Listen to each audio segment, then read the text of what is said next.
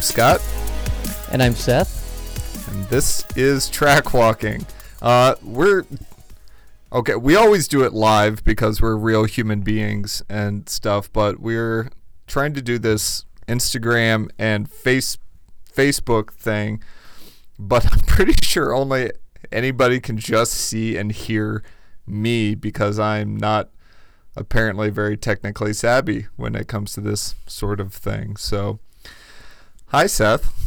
Hey Scott, how you doing? They're just gonna hear your side of it, which will be fantastic. I can say whatever I want, and it's Yeah, like I'm invisible for another month until we release it. and just watch everybody leave because this jerk. That's okay. They can still ask us questions. So that's all you They need to do is, They is can. ask everybody to ask us questions. So Instagram, if if you have any questions or uh, topic ideas or anything like that, we are uh, open and available for suggestion. Facebook, same thing. Uh, feel free to get at me, bro, and uh, you know, we'll uh, we'll do a thing. Maybe I'll watch me. Nope, can't do that. All right. All right. So Seth, you said uh, grassroots motorsports had a few things. They did. There was a few questions, um, Okay. and we have to decide how deep we want to get into this. the The initial f- question that somebody wanted to do was um, the the traditional best car, worst car that you've Best ever car, owned. worst car. Yeah, Yep. and why, and sort of like like what was good and what sucked, that kind of thing. Okay. Um, and I don't think we've covered that on the show before. So if we want to to do that, I'm I'm sure like everybody in the audience is like, oh, Scott's best car and worst car must be the PT Cruiser. Everybody hates the PT Cruiser. uh, yeah, I've got I've got Jake commenting on my backdrop. This is this is how to keep a very tiny room quiet, and uh, you know it works. Yeah, it's the the zebras in the background are are fantastic, and I'm so glad ev- people who've been listening to the show now get to look at the zebras that I get to look at behind Scott every time we do this. All you can do is just look at it. Yeah, it's beautiful. Yep. So, um, yeah, so we got a question for best and worst car we've ever owned. Um, Seth, best car you've ever owned. Best car I've ever owned, best all around car I've ever owned is certainly the the Cadillac CTS V wagon. Um, Cadillac it was, CTSV wagon. I'm I'm repeating it because of the live thing. I might Yeah. do that from time to time, and I apologize. That's okay. It's uh, it was it was a spectacular automobile in in every sense of of everything. It was just really really good. Those are one of the unicorn cars that are just supposed to be like it's it's kind of the question for me is like if there's one car you could own and only one car kind of forever what would it be and i think for me at least the ctsv is right up there Yeah, and I'll probably be sad for the rest of my life that I, I sold it and I'll never want to pay the money necessary to buy one again. But I'm very glad that I got to, to own one. You know, I bought it new um, and was able to, to own it for three years and like 35,000 miles and do a one lap with it and a bunch of track days and then sell it for $500 more than I paid for it brand new. So that you was like sold it for more you sold it for more than you bought it for and how long did you own it three years. you owned it for And I bought it- three years and I bought it new from the dealer, and I sold it for more than I paid for it. That was the weirdness that was the the CTSV wagon at the time. So, that's crazy um, so yeah, that's got to be the best car ever. What's your what is Scott's best car ever? Are you showing us a picture here? i'm showing them you Oh, you're showing them me. Yay! yeah Hi everybody. you yeah, you can't hear it you can't hear it there it is there he is This is, this is so confusing. So yeah, this I'm is, This is technology meeting technology. Picture inside a picture right there. Inside a picture inside a picture. Uh, best car I've ever owned? Uh, It's strange. I think. Honestly, I would probably have to say I've I first of all I haven't owned that many cars. So I um I have a limited pool to pull from.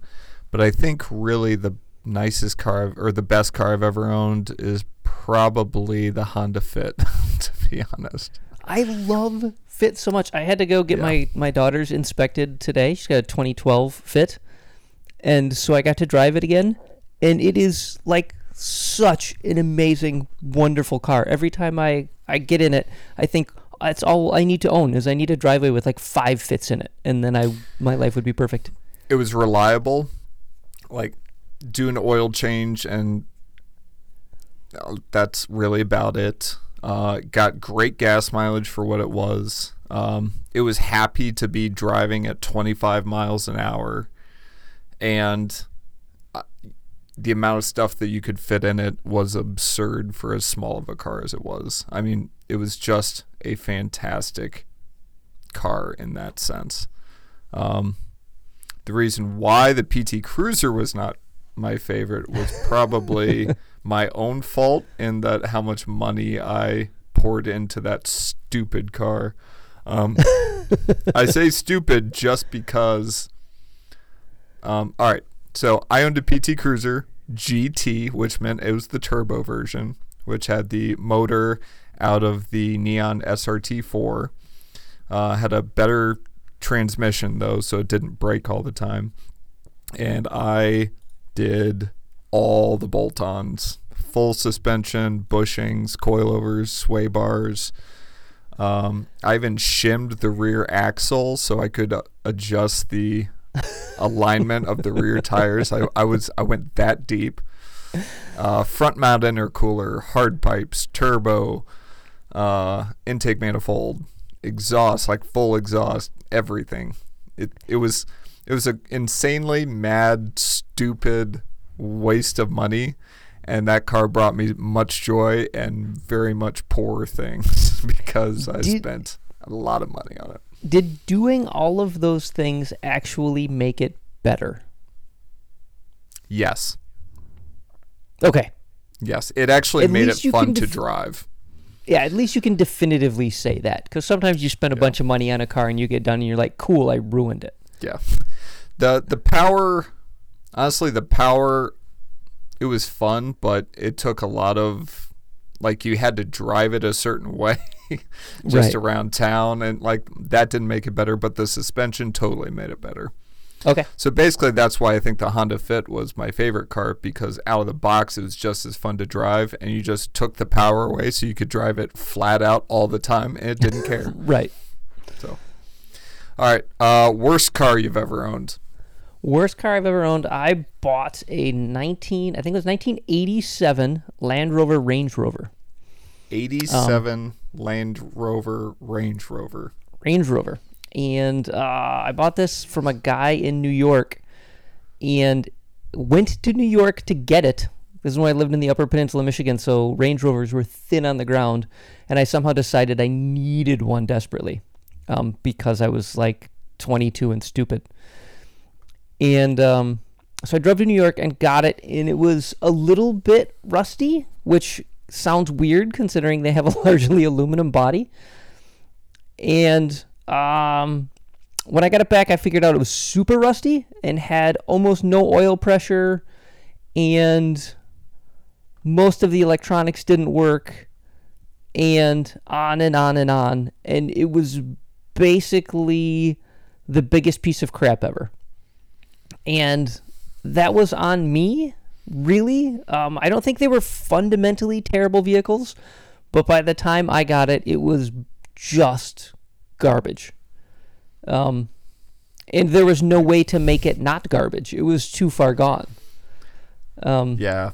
I've I've heard the the Range Rover Land Rover Range Rover. It's just a lot of rovers in the name.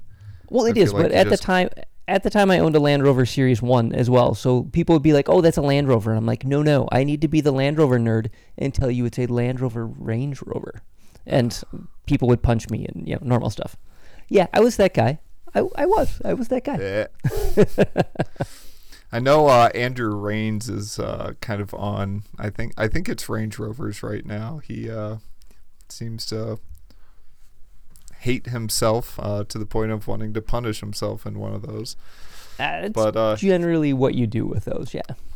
he's I think he's he's convinced that uh, they can be reliable. So I guess he's got that going for him. It's like the opposite of most Toyotas, right? Like occasionally Toyota throws a bad one. And then when you buy Range Rovers, Land Rovers in general, you're like, okay, I'm sure they've built a good one. I just have to get that one that's actually good. So to all of you who are just joining, because I'm seeing a few people just now joining, um, you can only see and hear me because I suck at tech, and uh, I I can I can show you Seth. I think actually, let me turn this around. That'll be much easier. There's Seth. Yeah, oh shoot, that is this is totally how I'm gonna do it now. Screw that. All right. Well now, now y'all can at least see both of us. yeah. Um, so Seth just said his worst car ever was an '87 Land Rover Range Rover because it was terrible. Uh, my worst car, I think, is going to be the Subaru that I owned for um two and a half years, I think, something like that. So the Subaru was a car. Let's see if I can throw this sideways, maybe. Nope.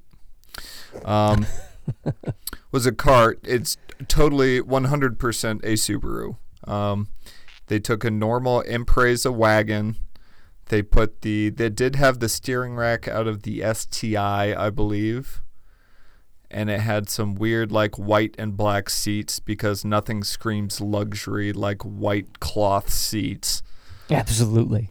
Um, but it had a different headlights and tail lights, which I think looked way better than anything at the uh, at the moment, and uh, it was terribly boring. there was, it it didn't do anything well. It didn't get good gas mileage. It wasn't fun to drive.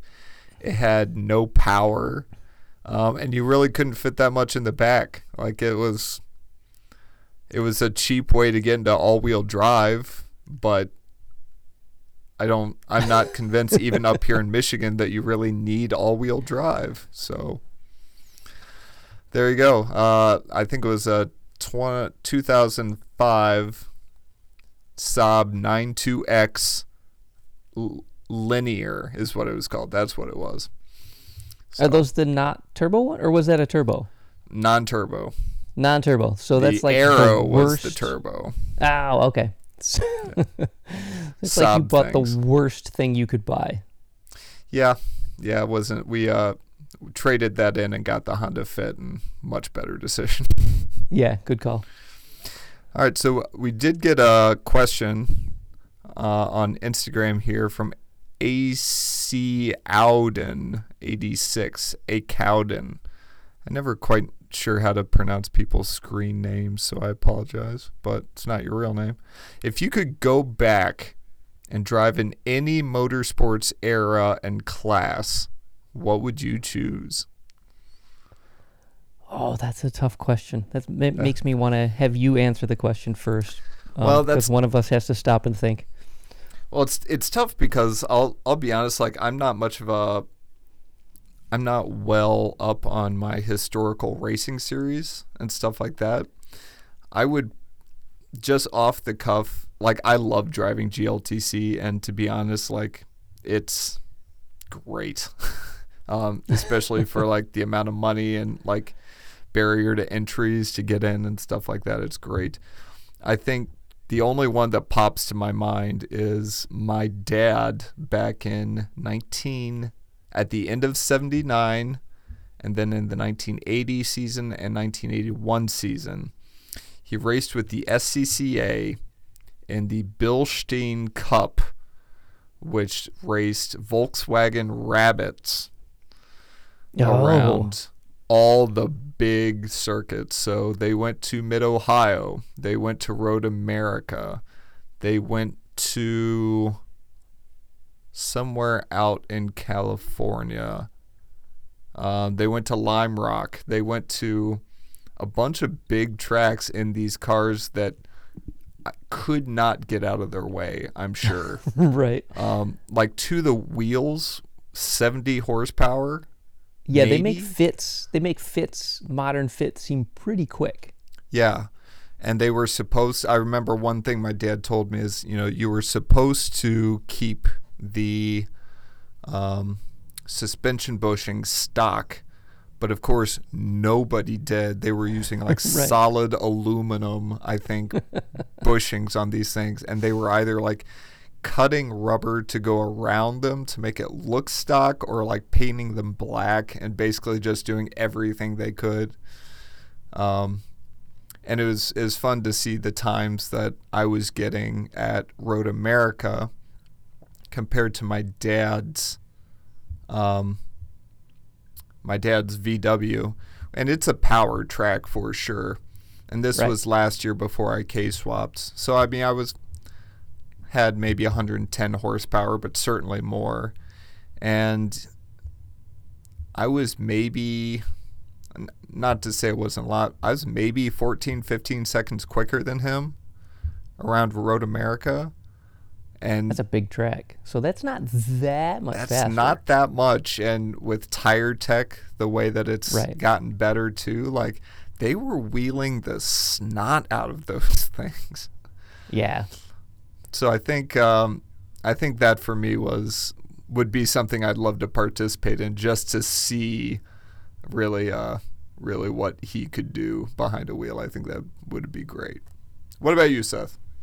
So I've been thinking about this. I'm trying to stay away from motorcycle eras since we're mostly like uh, car guys here. So I think my answer in the in the car racing era would have to be late 70s and early 80s IMSA, when the joke was that IMSA stood for International Marijuana Smugglers Association.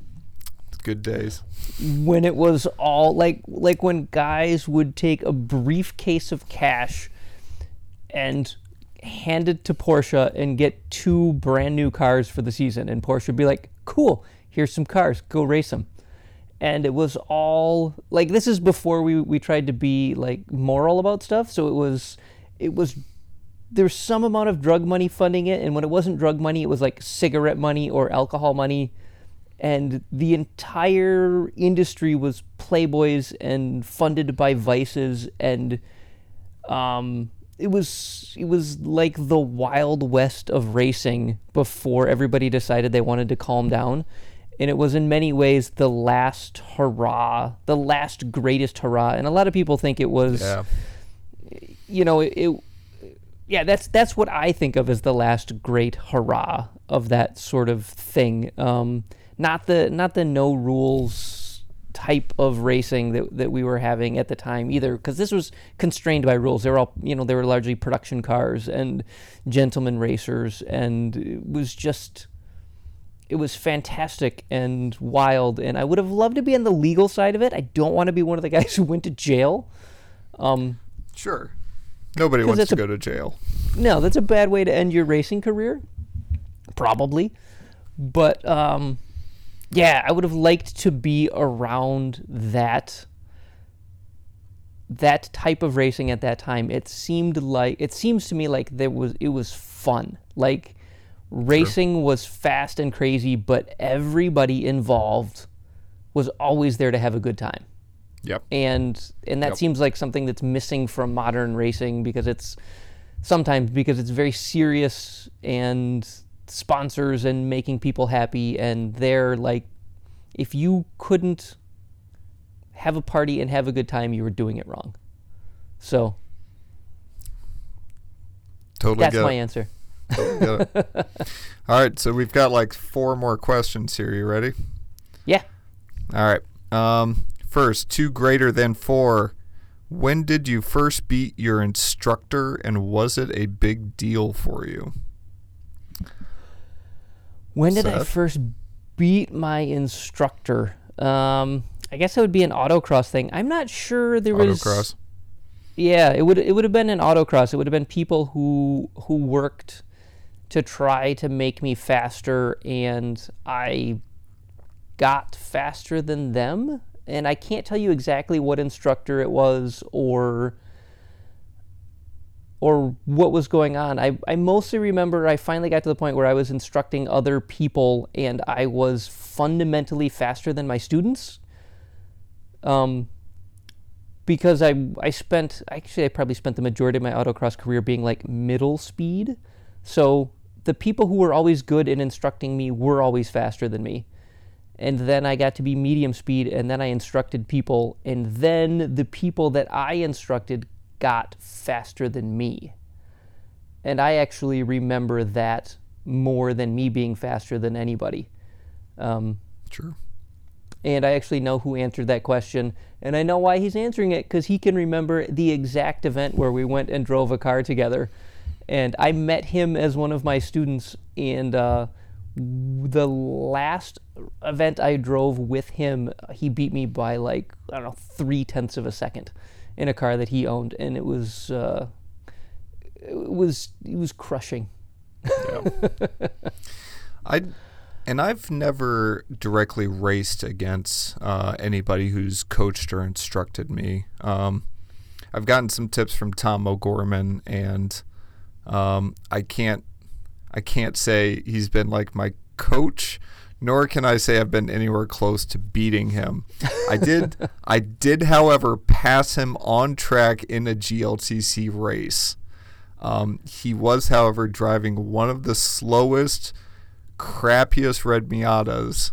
Um, but I still passed Tom O'Gorman under green flag conditions in a GLTC dis- race. Were you distinctly aware of it when it was happening? Uh, yeah, I actually s- I actually shared with I said over the radio to Becky, I just passed Tom O'Gorman. I don't care if it's not his car. Super proud moment for me. I'm pretty sure he passed me back later that lap, but still. Whatever. All right. uh. Um, Ethan on Facebook asked, "How excited is Becky with her new Mazda?" Very excited. Um, uh, we put some new headlight bulbs in because uh, stock headlight bulbs are crap, and we she bought a set of WeatherTech mats for the front because it just so happened to rain or uh, snow like the day after she got them and she ordered a set of uh, winter tires that should be here. We're hoping tomorrow uh, to put on because she is currently on tires that literally are called Douglas All Season, and they are not I don't. good. I don't know how you could. Do you have a better, more appropriate tire than that? Douglas keeps you safe. Maybe. I. I, w- I would think I'd prefer the Mucho Macho over uh, over the Douglas All Season. yeah, we we all we all kind of want to be cool enough to drive around mucho machos, though. I Um, One hundred percent. All right, next one. Uh, Will, one of my students, uh, I was his coach for the weekend at Road America. Asked what car? Oh, I guess this is for me, and you can answer it too. Uh, Alright. What car would you? Uh, I assume what car would you race in GLTC other than the Miata if you had to pick a platform? So for me, I haven't given this a ton of thought, but I think I would probably just off the top of my head, I would either go with one of the later generation Civic SIs that really are Don't- really close to the rule set out of the box. the eighth gen our- Civic Si that everybody's running. So like the one Um, that Brian DeFries is running, or No, no, like the newest one even. okay, Um, if you had the money, I think that'd be a, a killer option. Otherwise, uh, S2000, they're just so good, and you can also fit all the tire underneath those. Um, yeah, that'd be my twos. But what, uh, Seth? What would you choose to run in GLTC? I still want to someday build my Accord for GLTC. So a two door, um, seventh gen Accord coupe. Um, I th- obviously it's a two door because it's a coupe that's a little redundant, but I think that that platform still absolutely has potential in GLTC. Um, It's it's fairly light. It's not a super heavy car. It's got double wishbones at the front. Um, the link the linkage at the back is is pretty good Honda linkage. You can fit a reasonable tire underneath it. Yep. Um, it's a K motor car from the beginning, so swapping and building power, you know, building power right up to whatever your you know your power to weight limit is going to be is not going to be a problem. And I think they have some pretty interesting potential aero advantages in that they have a really long nose. Um, so the nose out in front of the wheels is pretty long. So when you put a splitter out in front of it, you've got more. That splitter provides more leverage on the front of the car, and the same with the rear. Um, I think that so it, it's an old enough car that the the overhangs are longer, and I think lo- so. You've got a shorter wheelbase in the overall length of the car, and Yep. so that puts your wing farther back in, in and it separates your aero with the wheelbase. And I still think theoretically that car has potential to not suck. Um, it's sort of like if you look at uh, James Houghton's Acura. Sure. I think it's it's that, but everything about it is better. Um, because it's the it's the same basic platform. It has the same, it has the exact same suspension as his does, Yep. but the The- car he's is he's in the TSX, right? the TSX. Yeah, Yeah. And, And so mine And your Accord is what year again? Remind me. mine's in 03, so it was the first year for that platform. Oh three um, two door Honda Accord with the K Yeah. motor. Yeah, and actually, there would it would be a little easier to start with an 05 because those are that's the first year they had um, uh, drive-by-wire throttle, so it makes swapping a little bit easier. So mine's uh, technically a little bit more difficult to do, but by the time you're doing a race car, it's not an issue anymore. Sure. Um, it's basically starting with that shell. That is the lightest, most aero shell that you that that suspension came under. How So- much how much does your car curb weight ballpark weigh? It should be Not stripped, but just like street trim. street trim should be 23 to 2400 pounds.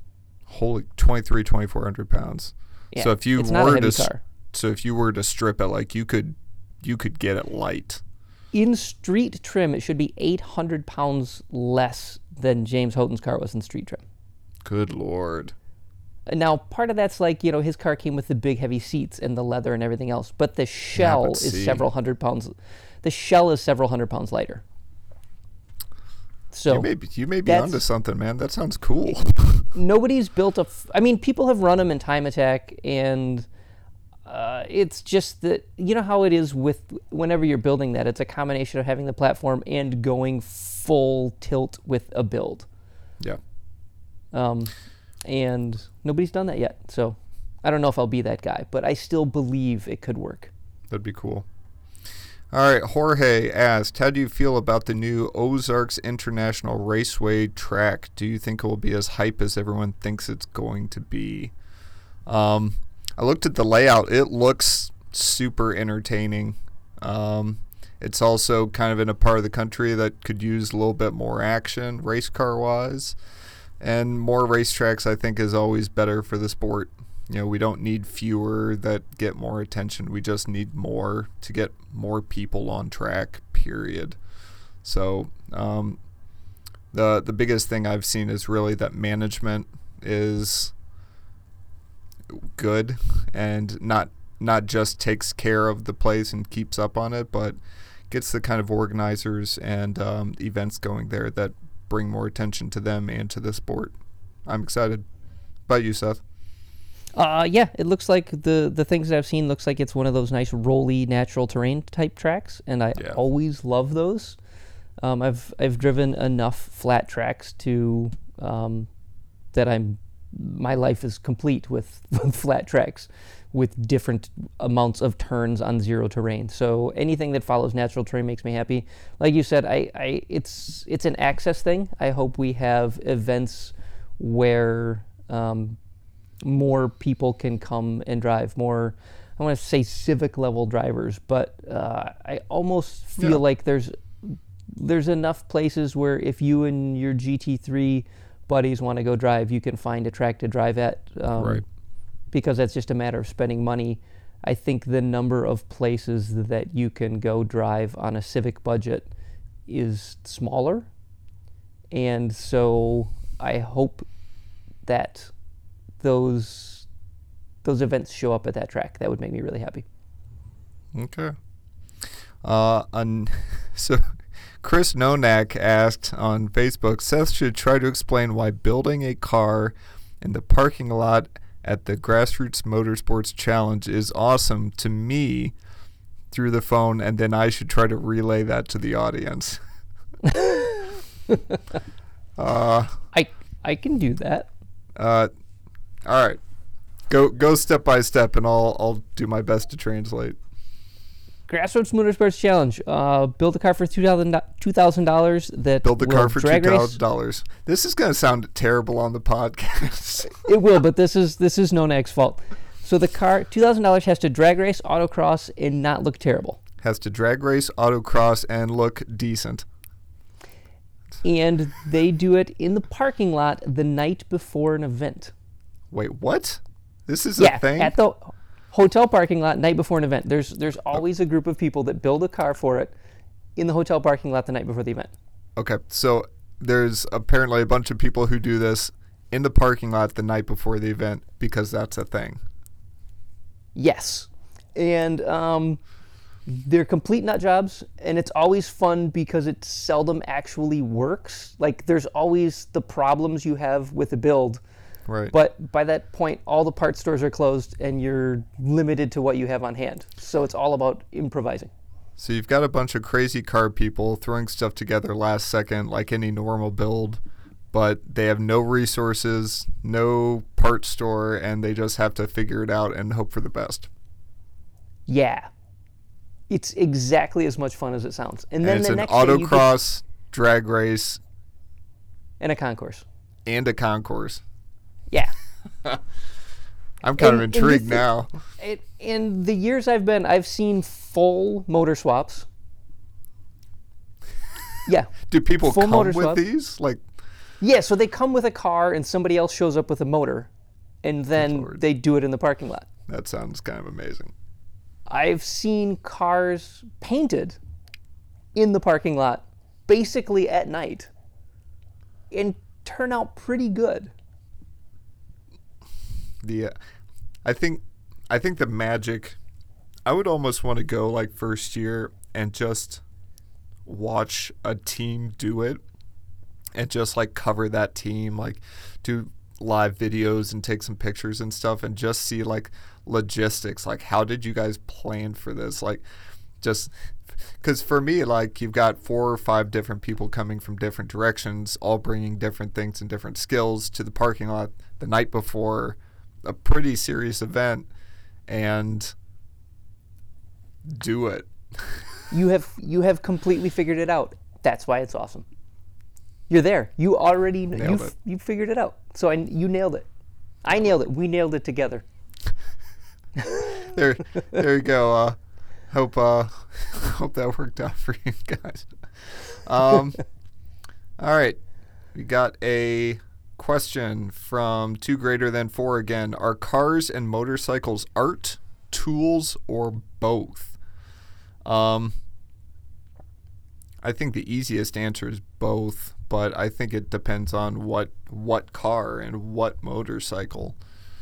Um, we just read a Speedhunters article on a uh, BMW cafe racer that had a completely new body built uh, on top of it, and it was definitely not for everyone, but it was gorgeous, right? And certainly looked like something that would not be very comfortable, and not something that um, maybe would even turn well. I really don't know. Maybe it'd be great, but it looked spectacular. Um, then you've got uh, just all out race bikes with like the little aero winglets on front and all this stuff. And honestly, like, I don't think those are particularly good looking, but they will go really fast on about any stretch of pavement you want it to go. Right. Um, to be honest, even same for my race car, the Miata. Um, I don't think it's a very good looking car.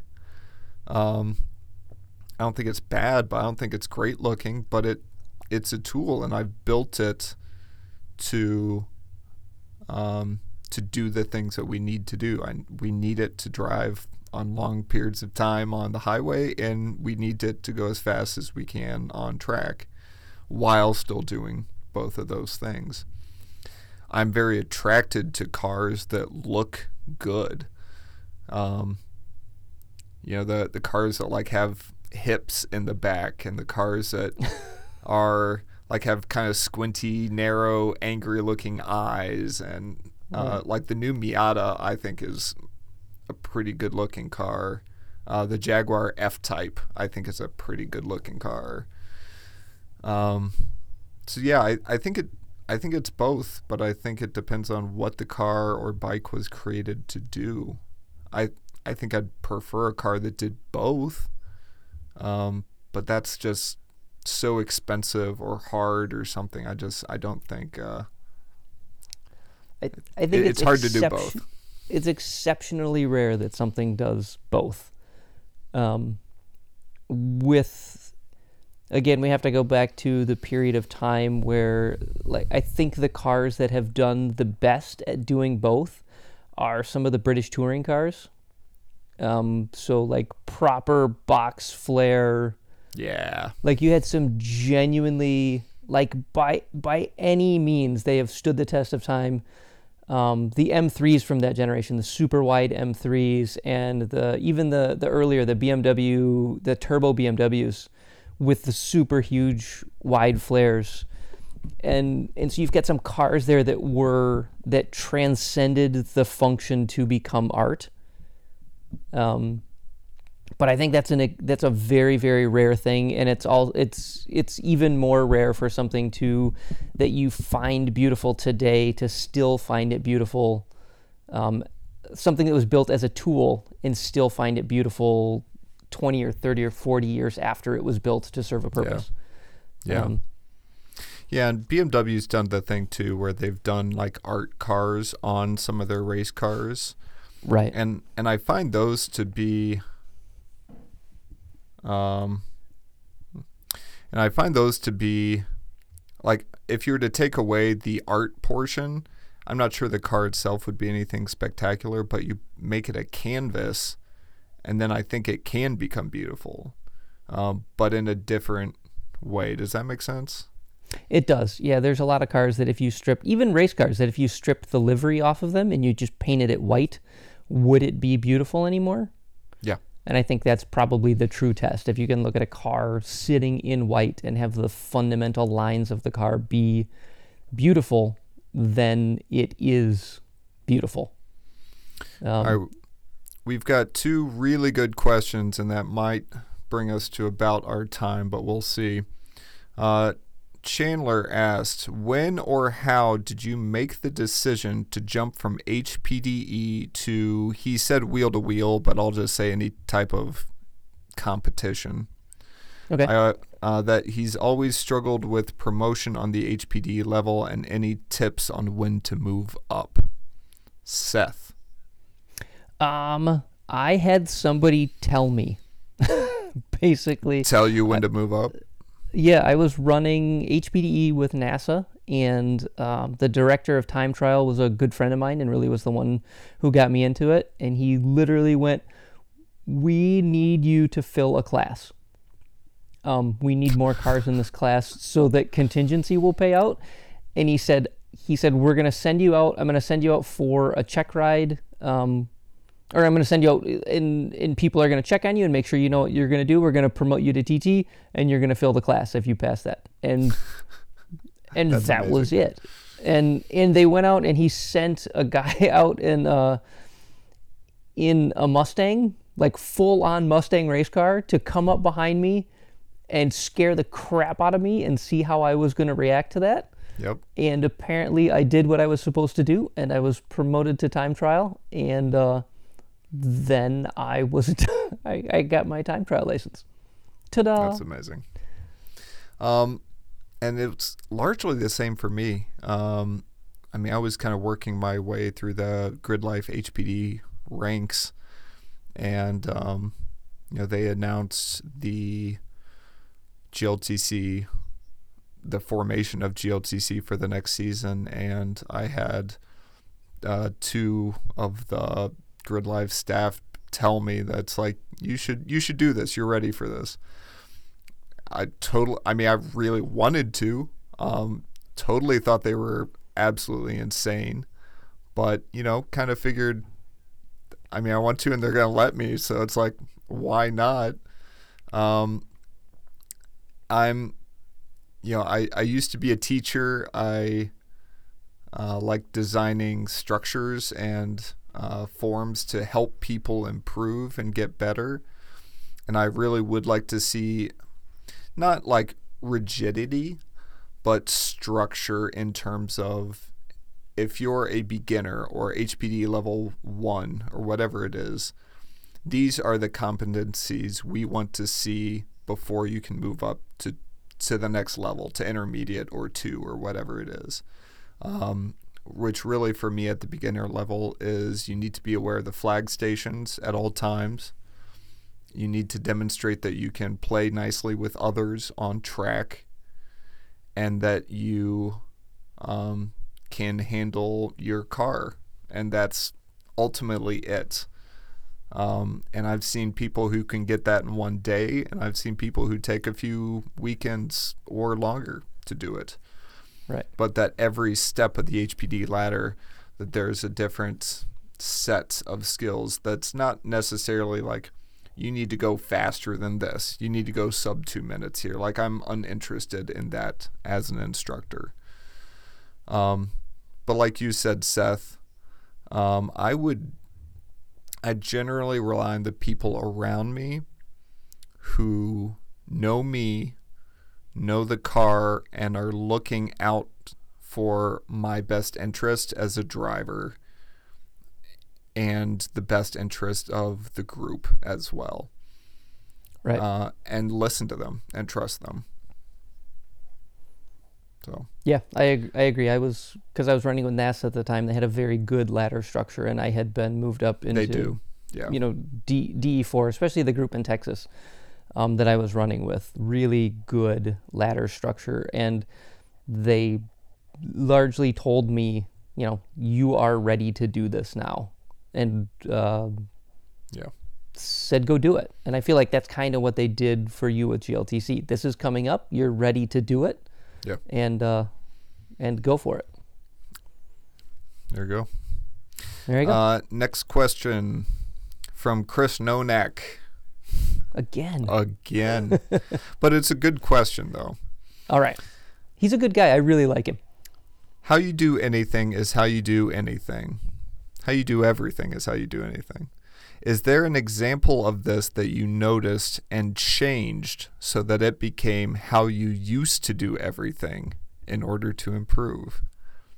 Fantastic question. I really like this one. Good. I'm going to let you answer it Uh, first while I think about my life. So, I guess my answer to Chris would be that it's something I'm still working on, but it's something I have identified as something that I want and need to get past in order to become an even better driver.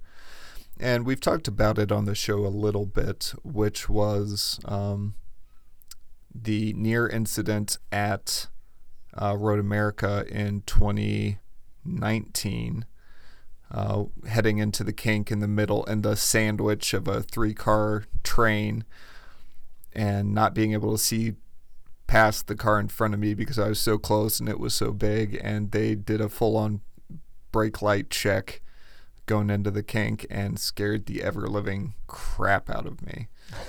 um, not a, I mean, it's just not a good place to brake, and let alone I couldn't see past him, and I had a car right on my butt. And it mentally ruined that race for me. I was pissed. I was scared. I was upset. I could not get my head back in that race. And uh, certainly demonstrated kind of the my tendency towards anxiety and ruminating on things, which ruminating is essentially just doing these vicious circles in your head that you can't get out of. I'm pissed because this happened. Well, since that happened, it's going to keep going badly. Well, it's going to keep going badly because that did bad happen. That it it just keeps going around and you can't get out of it. Um, and I've gotten a lot better at kind of being in the moment, uh, letting things that happen on track just it happened, and I need to be where I am now. Focus on that. We can deal with the rest later if we need to. Um, but I think that's going to be a lifelong, uh, lifelong struggle and lifelong work for me. Uh, but I think I've made some progress this year. But I've had some examples this year too where it's taken me half a lap, lap, lap and a half even um, to get my head back into it. Uh, but it's something I'm becoming ever more aware of, and I'm getting quicker to get refocused. So I think it's something I'm in the middle of. I guess is my best my best answer for you. If you told me you had mastered it, I'd call you a liar anyway, and that wouldn't have mattered what your what the question was. So I that's that's why you're a good friend, Seth. so for me, um, I think I have a, sort of a lifelong problem um, hopping. Well, a lot of us do this, but I like shiny new things. Um, shiny new is my favorite. Like whatever is the shiny new thing is my favorite thing. Mm. And so you you learn something new and you you make progress with it and you get better until you're sort of medium ability, and then it gets hard. And then when it's hard, it seems like it's not much fun, and then you go find something else shiny and new to do. Yeah. Um, and there's there's two aspects with that that I'm trying to do better about. The first is saying to myself, that's okay. Um, there's nothing mm. that I do for fun that I need to do for the rest of my life. If it's not fun anymore, I don't have to keep doing it. Um, in in being fair with myself and saying and saying that's okay, having done it was worthwhile. I don't need to keep doing it for it to be worthwhile. And the second part of that is identifying when that is coming and finding a way to extend, hopefully infinitely, the idea that this is fun without burning myself out on it to the point where, you know, the idea of going and, and doing a thing again is just like, oh, it's the worst. I don't want to do it. Um, in almost everything I've done, whether it be skiing or rock climbing or even autocross and rallycross and track days, I, I get to the point where I'm, I'm semi burned out on it and I, I can't decide if it's fun anymore. And so I'd rather go do something else instead. Hmm. And the farther along I go in my life, the better I am at, at identifying that. I actually extended autocross out for years and years and years by not I don't want to say not being serious about it because I've always thought of it as, as a pretty serious sport that the seriousness is important to a lot of people, and I respect that in them. But I can go and drive around in a parking lot and have a good time without it being serious to me while still respecting other people's seriousness. And that has kept it a fun sport for me. And um, now that I'm riding motorcycles, similar type of thing. I have to understand that I'm in my mid 40s riding motorcycles with children. And if I can't go out there and have fun, I really should not be on that track with those people. Um, I yeah. should get done with a race and say, that was a good time. I'm glad I did it and I want to do it again. And I should figure out how to be in that headspace yeah. when I'm out there. And I'm much, much better at it than I was in in my 20s and 30s. You you dropped some real wisdom right there. Hope uh I'm, oh, I'm looking forward to listening to this podcast to hear that again to be honest. So All right. And for all of you on watching this live, um, you have to listen to it because you can't hear it anyway. So you could see him if you're on Instagram. If you're on Facebook, I don't know why you're still watching. This is terrible. I'm sorry. Ah, whatever. I'll I'll I'll dig into this eventually at some point. We'll uh we'll try to do a another better version maybe. We'll do better next time. One of those things. Sure.